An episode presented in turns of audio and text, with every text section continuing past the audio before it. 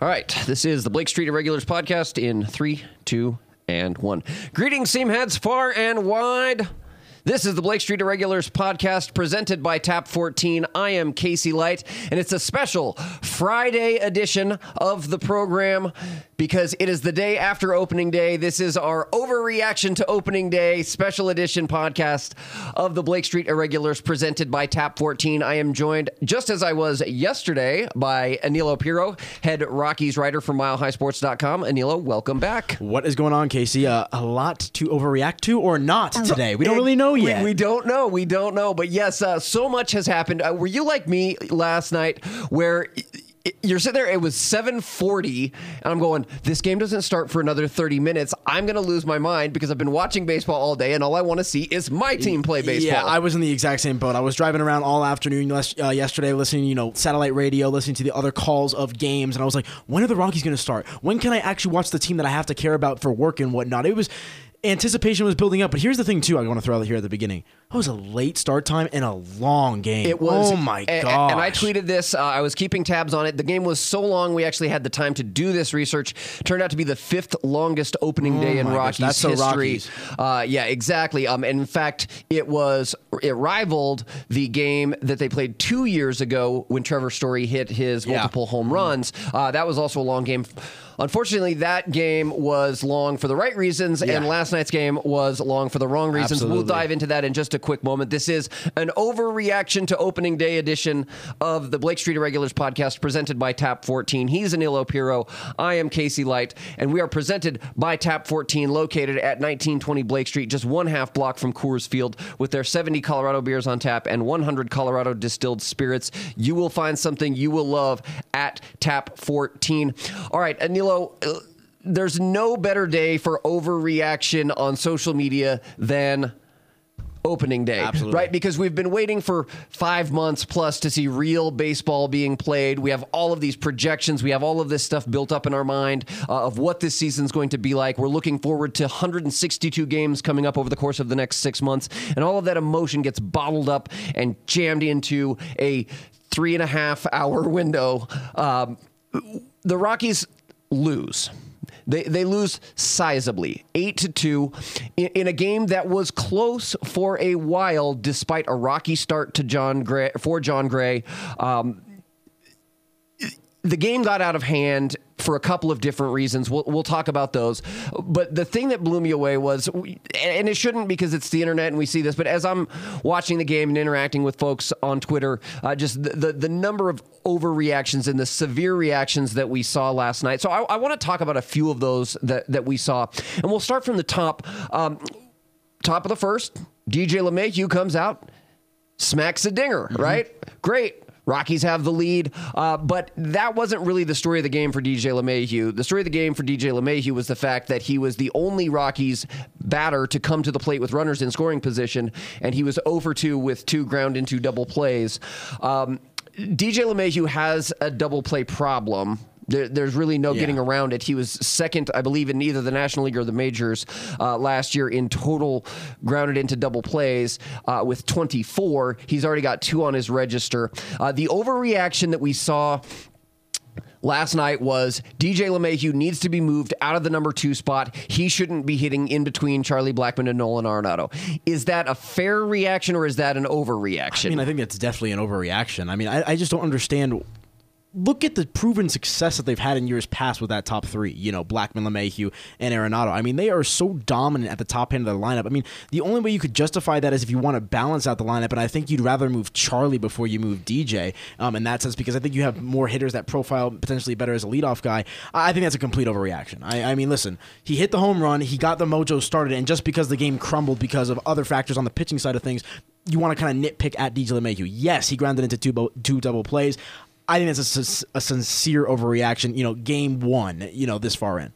I, I would tend to agree with that. Again, we know, like I said, DJ LeMahieu is prone to ground into those double plays. Uh, 24 last year, 19 the year prior, 20 the year before. Part of the reason is he's coming to bat with guys on base more often. Yeah. He's got more opportunities to do that. Um, you know, DJ LeMahieu is not a lift and pull type of a hitter. He's a spray it around. He's a find the hole type of a hitter. So those things are going to happen. Uh, you know, I think one of the things that we might see a little bit more this year is, uh, you know, we saw this last night. Charlie Blackmon, last year's batting champ, didn't have a hit, but he was on base twice because he took two walks. I think we're going to see Charlie Blackmon see fewer pitches to hit. I think we're going to see him take a, a lot more walks this year. And so, uh, you know, whereas last year Charlie Blackmon might have been standing on second or third base or have already rounded the bases and touched Yeah. home when DJ LeMahieu came to to the plate. Uh, I think we are going to see quite a few instances where uh, it is Charlie on first. So you know, obviously something to keep an eye on, but definitely not something where we need to move, say Gerardo Parra or Ian Desmond, who's going to produce the same results. Yeah. Ian Desmond is going to give you the exact same results as DJ LeMahieu in that kind of a spot. Uh, let's let's move on in the lineup. Um, not too far down the lineup, um, a guy who also hit a home run. In fact, the Rockies only offense yesterday came from a pair of solo home runs, um, a timely home run. Uh, it helped bring the Rockies to within one. Nolan Arenado got his first one out of the way. In fact, uh, he tied Vinny Castilla. Who is still with the organization? Troy Tulowitzki, who's on the 60-day DL for Yeah, oh my gosh. so I can't even I can't even finish I that know. sentence without laughing. Um, uh, somebody said on Twitter yesterday, "What do Jose Reyes and Troy Tulowitzki have in common?" Uh, neither one of them started on opening day yesterday. Um, so and, and then uh, last but not least, I believe Carlos Gonzalez, who was uh, in right field, is on that list. Three opening day home runs for all of those guys, but Nolan Arenado hits an opening day home run. He's on pace for 162. Correct. I, yeah, absolutely. I, I think that's a fair judgment to say, you know, considering how godly Nolan Arenado can be at times. I mean, listen, this guy just doesn't skip a beat. At his age, he's in the prime of his career and whatnot. Um, you kind of come to expect this with Nolan. He's been locked in like a month. He, he was locked in after the last out of the wild card game. Let's be honest here. Um, I mean, he's been itching for this moment, and I think you know it, it's. I think he had a pretty good wild card game as well. If I don't, if I remember correctly, he always seems to be the one guy on that team, regardless of the circumstance, to always be prepared for the moment. Whether you're playing against the Mar- Miami Marlins or whether you're playing against you know opening day in the Arizona Diamondbacks. So listen, he is a sensational talent. Mike Schmidt, I believe, just came out the other day and said he believes he has the potential to be the best third baseman of all time. You know, he's certainly uh, Coming making from a- the best third baseman of all time. exactly. He's certainly making a case for that at this point in time. So listen, Nolan's going to be Nolan. That's what you saw last night. Yeah, I, I would agree. Uh, you know, Ronnie K and I were talking about this yesterday. He thinks Nolan's going to hit 45 plus home runs. Yeah, that's crazy, I, I think. I mean, it's not within 45. It's, it's it's within reason. It's not outside of the realm of possibility. He's got 42 and 41 back in 2015 and 2016. Um, I, I was being a little hyperbolic and saying that he's only going to hit 28 uh, Yeah. to match his number. I, I don't think that's you know. The, look, he he hit 37 last year, uh, but he also had 43 doubles. Um, so he kind of it was a little bit of a trade off. The you know one power for the other power. Um, you know, so much of it I think is going to depend on how the hitters behind him are doing. if sure. Trevor Story is continuing to struggle, or if Carlos Gonzalez is in that spot behind him, uh, how many pitches Nolan gets to hit and hit with power is really going to be dependent upon who's hitting behind him. But um, yeah, I, I think it's overreaction to say Nolan Arenado is going to hit 162 and, and push an MLB record.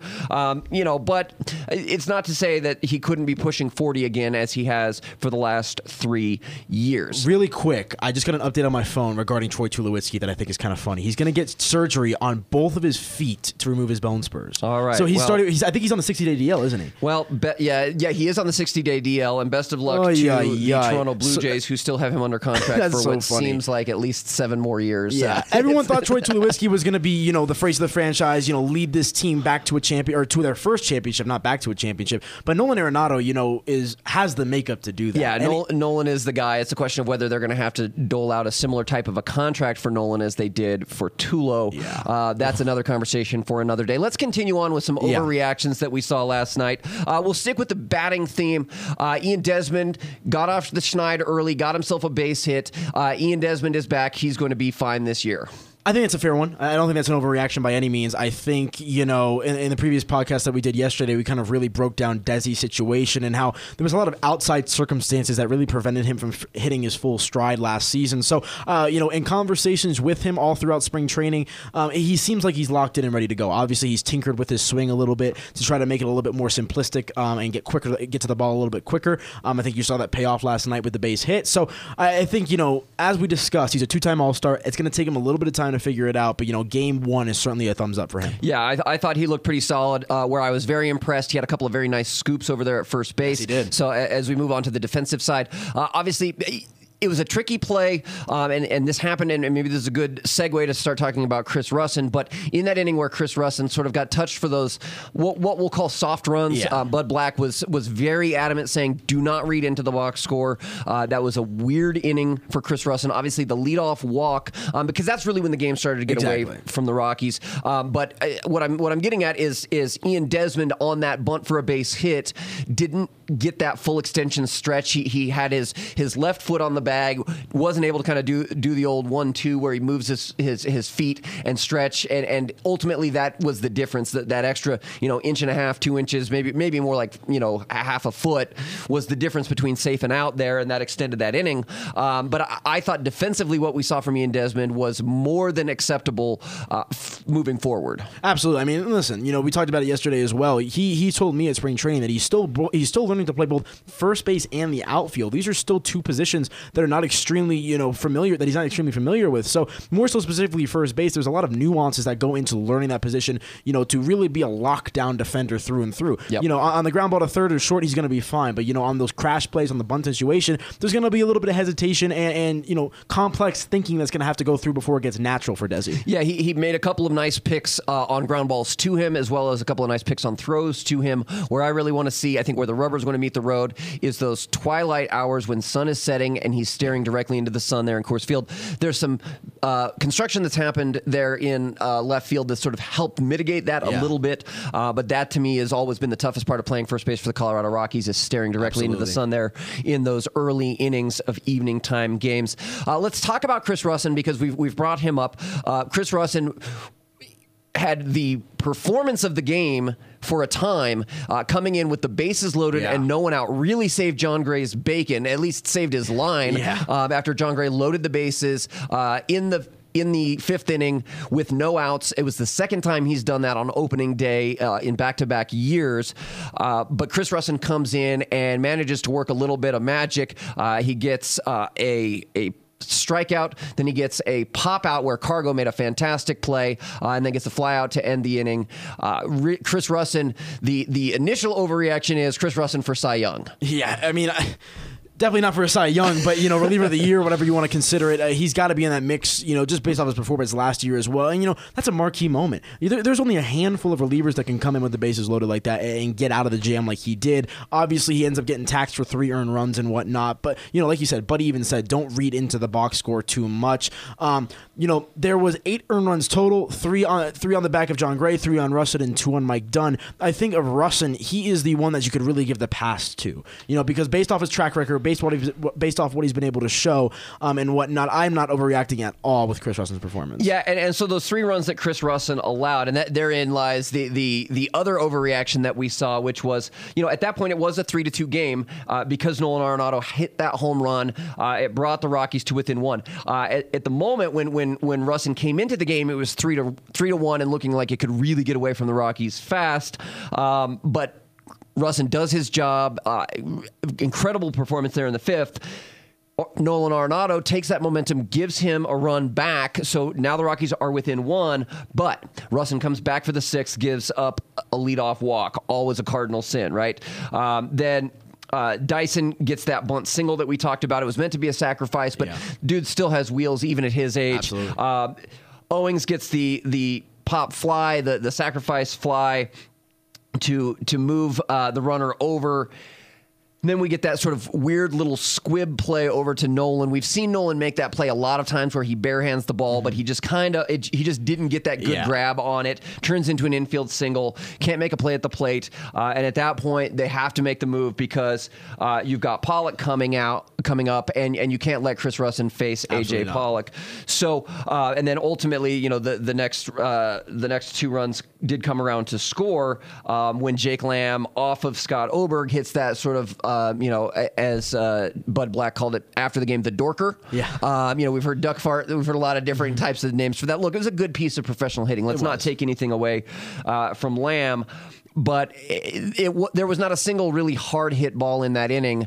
Um, yet I saw people on on Twitter, per- particularly, saying, "What a joke! Why did we sign Bryan Shaw? Why isn't he in the game there?" Oh, my gosh. Um, break down why that's an overreaction. Those are the us. overreactions that just don't make any sense because it's not like I don't even know where to start with that one, Casey. Like to be honest with you, it's just it's stupid. That kind of a take really is idiotic in my opinion because it's like Buddy Black knows the circumstances. It was a game. He doesn't want to put Bryan Shaw in a negative situation out of the gate where he could potentially you know hurt his value to the team off the bat. Uh, Buddy Black is going to be very safeguarded with guys like Bryan Shaw and Wade Davis. He's only going to use them in situations early on that he's going to set them up for set them up for success. So I mean, he went with an experienced guy that he's known longer than that guy, and that's really all I have to say on that. It's just that's a dumb take. Yeah, it's the sixth inning. There's absolutely no reason to bring Bryan Shaw in Yeah, there. none. Look, if this is another wild card game, Yeah. maybe And you plan on all the but- stops to but win. I, even then, I mean, if you're looking for two innings from Shaw at that point, um, or something, but you look, that, that's Yeah. that's we're talking about 100 and now 62 games down the road because we've got 161 left. That'd be 160. Three, the wild Yeah. card type of a game. Um, yeah, it's way too early to start throwing out crazy ideas like that. Let's stick with the pitching. Um, Mike Dunn touched for a couple of runs. W- were you okay with Mike Dunn and, and his performance? Uh, I mean, at that point, it was a six to two ball game.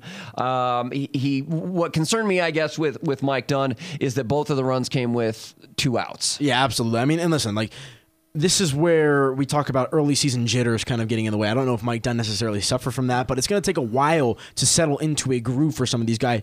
Guys, and I think you see that a lot with the relief pitchers as well. It may sometimes it takes them a little bit longer to catch up to speed. I have no concerns with Mike Dunn. Listen, I, I think he knew the circumstances too. The Rockies honestly probably weren't going to win that game at that point. That kind of put the icing on the cake for the Diamondbacks. But an overreaction, I I, I don't think so. Yeah, I, I think after the, the Rockies sort of, uh, you know, the, Hirano came in, nice MLB debut for him. He gave up the single to Iannetta, but then uh, got Talkman to strike out looking.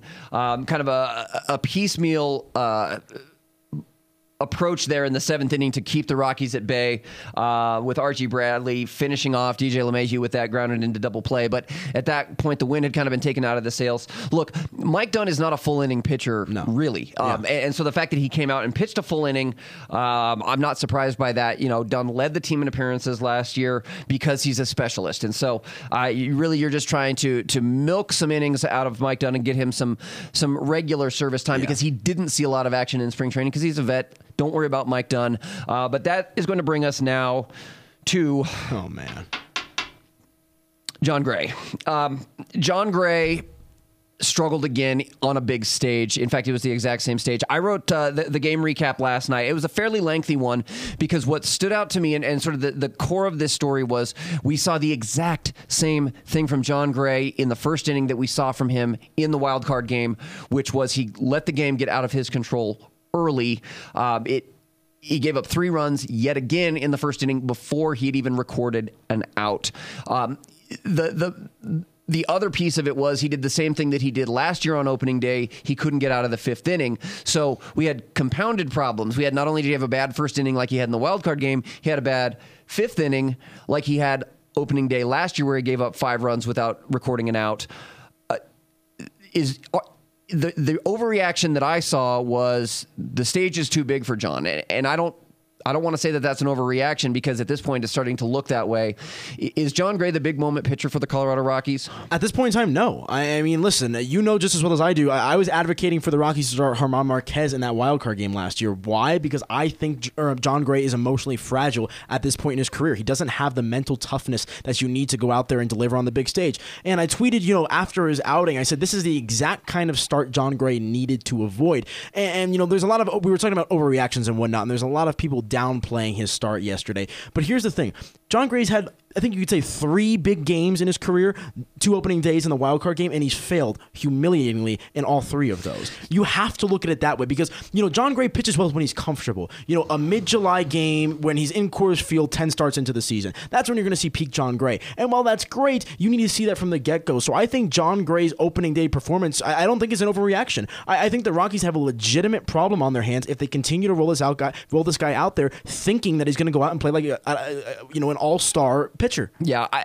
here's the thing. Jon Gray has the potential, and you saw it in each of those games. You know, last year Jon Gray struck out seven in the opener, Yeah. but then he gets touched for five without recording an out in an inning. Um, he he cruised through the first four innings last year, uh, or and, and then the fifth Yeah. bit him. Um, we saw really good things from Jon Gray in the second and the third innings, uh, and and the fourth inning really uh, yesterday. It was that first inning that, that he struggled, and then and then obviously again in the in the fifth.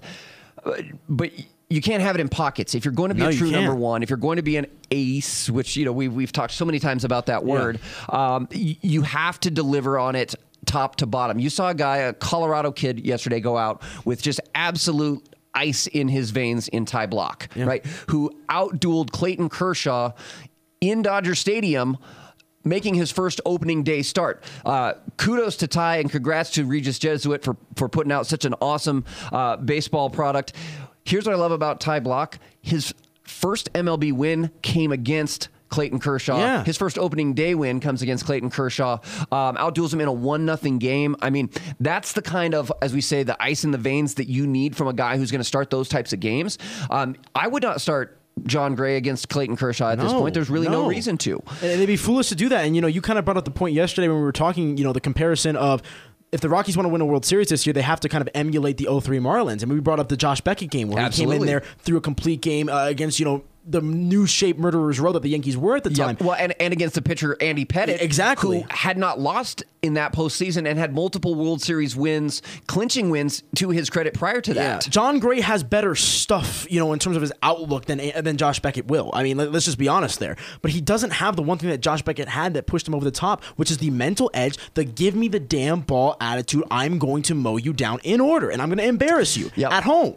You know, sort of thing. I mean, that, that is it's just that's not what Jon Gray is right now, and you know that's very, very concerning. You know, we know the fastball velo's there, we know he has the breaking pitches, but if you don't have the mental tenacity to break through and deliver a dominant performance on the big stage, they're gonna have problems. I, I tend to agree with that. Uh, the nice part is that game is in the past. Very, yeah. right? The next big game that could potentially be sitting in Jon Gray's lap would be the All Star game. Really, I mean, yes, and he's, he's- going to have yeah. big starts, but when we're talking about national spotlight, tons of people, tons of eyes on him, that kind of stuff. There, there- there's look, Jon Gray's not going to start the No, All Star yeah, game. Let's, let's just not. let's be very fair about it. Even even if Jon Gray goes out and, and wins, I mean, maybe some crazy situation where he wins, you know, every single game from now until then. But look, Jon Gray's not going to be starting the All Star game. So, Jon Gray is going to start to settle down, and, and that's great for John. Uh, but Bud Black has to file that away, that start away in his memory banks, and remember that He has to. when these next big. High profile games come up uh, because as we get into August, as we get into September, when crunch time games happen, you know, look, you have to stick with your with your rotation. Um, but when you have the opportunity to play your rotation, you need to be wise about it. And Jon Gray has not given uh, Bud Black a lot of reasons over his last marquee starts to to go with him.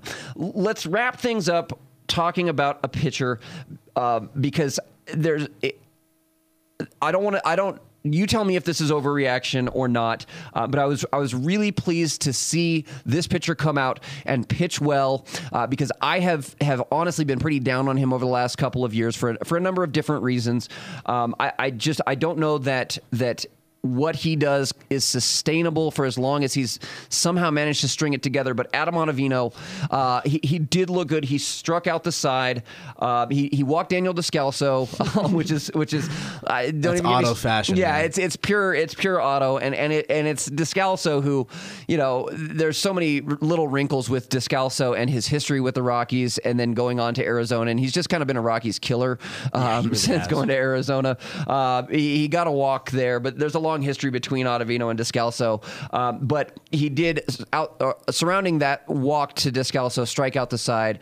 Uh, po- a positive return for Adam Ottavino in 2017, Yeah. or in 2018 compared to his 2017. I think so, and I think there'll be a little bit less pressure on him. You know, with guys like Bryan Shaw, Jake McGee coming back, uh, and, and you know Wade Davis. I th- I'm, I'm big on Carlos Estevez, who's on the DL, but I think that's another arm that the Rockies potentially have at their disposal. I think the Rockies had to rely on Ottavino a little more than they would have liked last year, and I think you know that mixed with him still, you know, recovering from the Tommy John or whatever excuse there were was out there for his poor performance. But I, I do think he'll bounce back. I think he'll be you know a nice guy for him for the Rockies, but by no means can you give this guy the ball in the seventh inning in a one run game or an eighth inning in a one run game. I, I'm I'm not there yet. Yeah, Adam Ottavino's days of being a plus side pitcher, I think, are are in the past. Yeah. Uh, but that's okay because they, you know, it, it's funny. Uh, I, I, I believe it was. Uh, Mike Dunn uh, or Jake McGee, forgive me, I'm, I'm drawing a blank on it now. Eric and Les spoke to him at at, um, at spring training, um, but it was one of the Rockies relievers who, who basically said we don't have a, a negative arm on our Yeah. on our every guy on our on our roster is plus side. I, I would disagree with that somewhat. I think Otto is probably at that point in his career, um, just because I I think he's so, somewhat been solved. I think he's kind of been figured out um, in that in order for him to get the ball into the zone, um, you know, guys ha- guys if they're patient enough. Um, they, they, it's sort of like Cargo with that big sweeping slider. It's it's like the pitcher's Oh inverse of that. Of like you know, you know that Cargo is going to swing at that Yeah. pitch. And it's sort of the same thing with Otto of like if you just be patient, he's gonna hang one, he's gonna leave it there for you to hit. He's not able because that pitch has so much movement, he can't pick apart the zone necessarily. Mm-hmm. So um, I, I think there's definitely some, you know. Maybe a little bit of overreaction in thinking that Adam Ottavino is going to go back to the form that he that he was in three four years ago. Absolutely. Uh, but but it was nice to see that from Adam Ottavino. Um, uh, all right, we'll do, we'll do one more. We'll do one Okay. more. Go, go ahead. Well, You- I was going to say, well, what did you want to talk about? Because mine is kind of in relation to today's game. So, so mine, my, the the one more that I had, um, it was something maybe that was a little bit of concern for me. Um, was and it it happened um late in the game. It was it was actually the the inning where Dunn gave up those those runs were were tough, but but what I would say are maybe formerly makeable plays by Gerardo Parra and Carlos Gonzalez. Um, one resulted in a triple, the other one resulted in a double. Both runs ended up coming around to score, but Gerardo Parra had kind of an awkward dive at a ball. There was some Yeah. concern, obviously, there because he's you know still recovering on that right hand, uh, and then Carlos Gonzalez sort of misread or got a little bit of a late jump and and, a, and didn't make a play that that. You know, five years ago, Carlos Gonzalez makes that play on the run. Two years ago, Carlos Gonzalez makes that play sliding.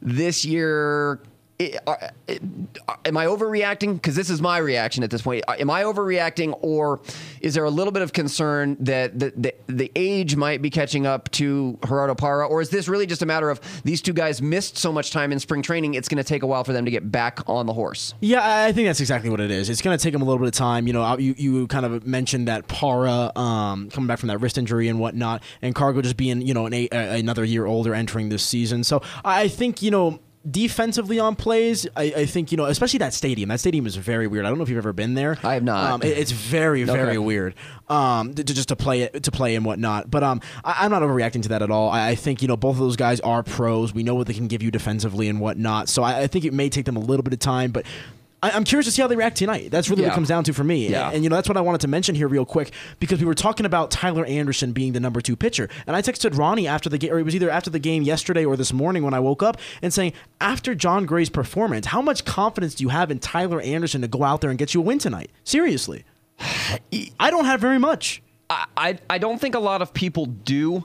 Um, the fact that he's facing Robbie Ray doesn't help.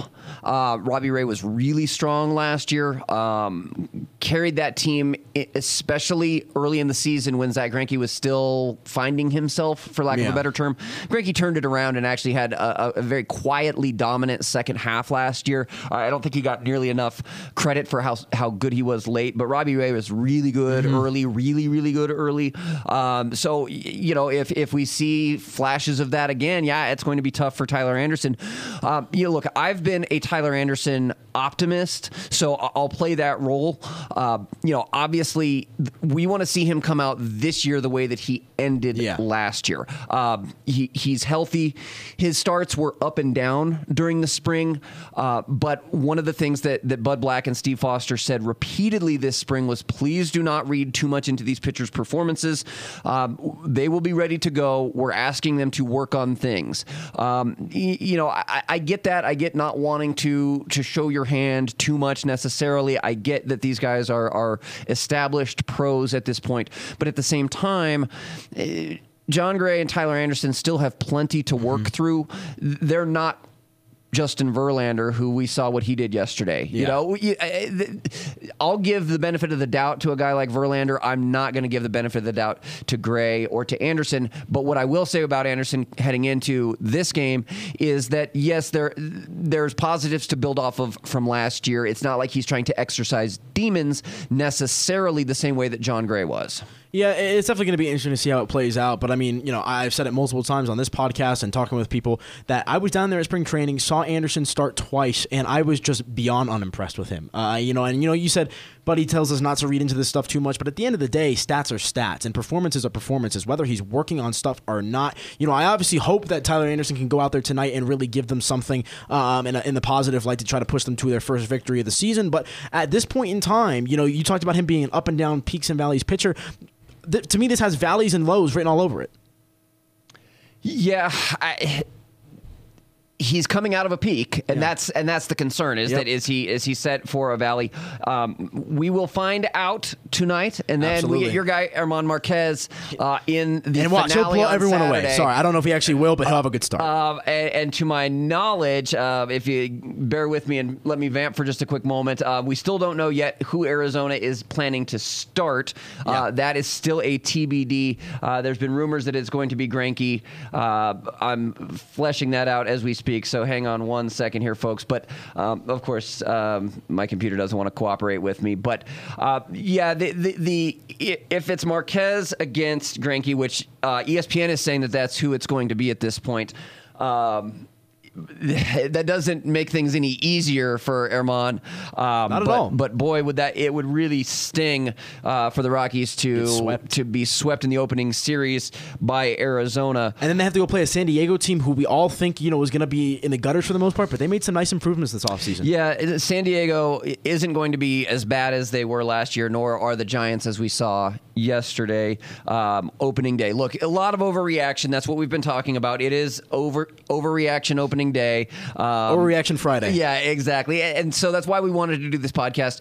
Look, we're we're overreacting some. Other folks out there in the media, other fans are overreacting. It's natural. It's okay. Take it in stride. Um, i i- it's it's game number one.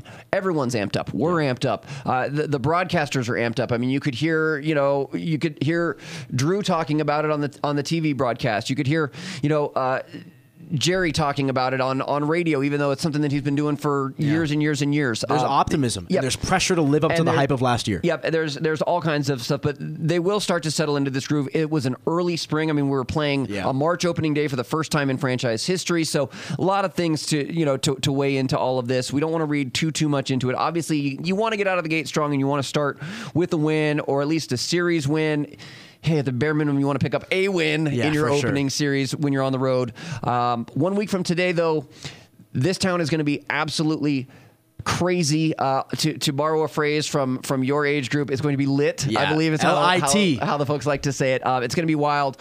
Uh, we're going to be partying downtown. Please stop by Tap 14 and hang out with us because it is going to be an amazing day as the Rockies take on the Braves for opening day one week from today. Please stop by and see us and pick up a copy of Mile High Sports magazine. do it. Uh, it is out today. Uh, check out Mile High Sports social media accounts because we've got uh, we've got some uh, fun stuff coming to promote this awesome Rockies baseball preview, and uh, I'm really excited for some things that we have in the works for the May edition, which is our sports science edition.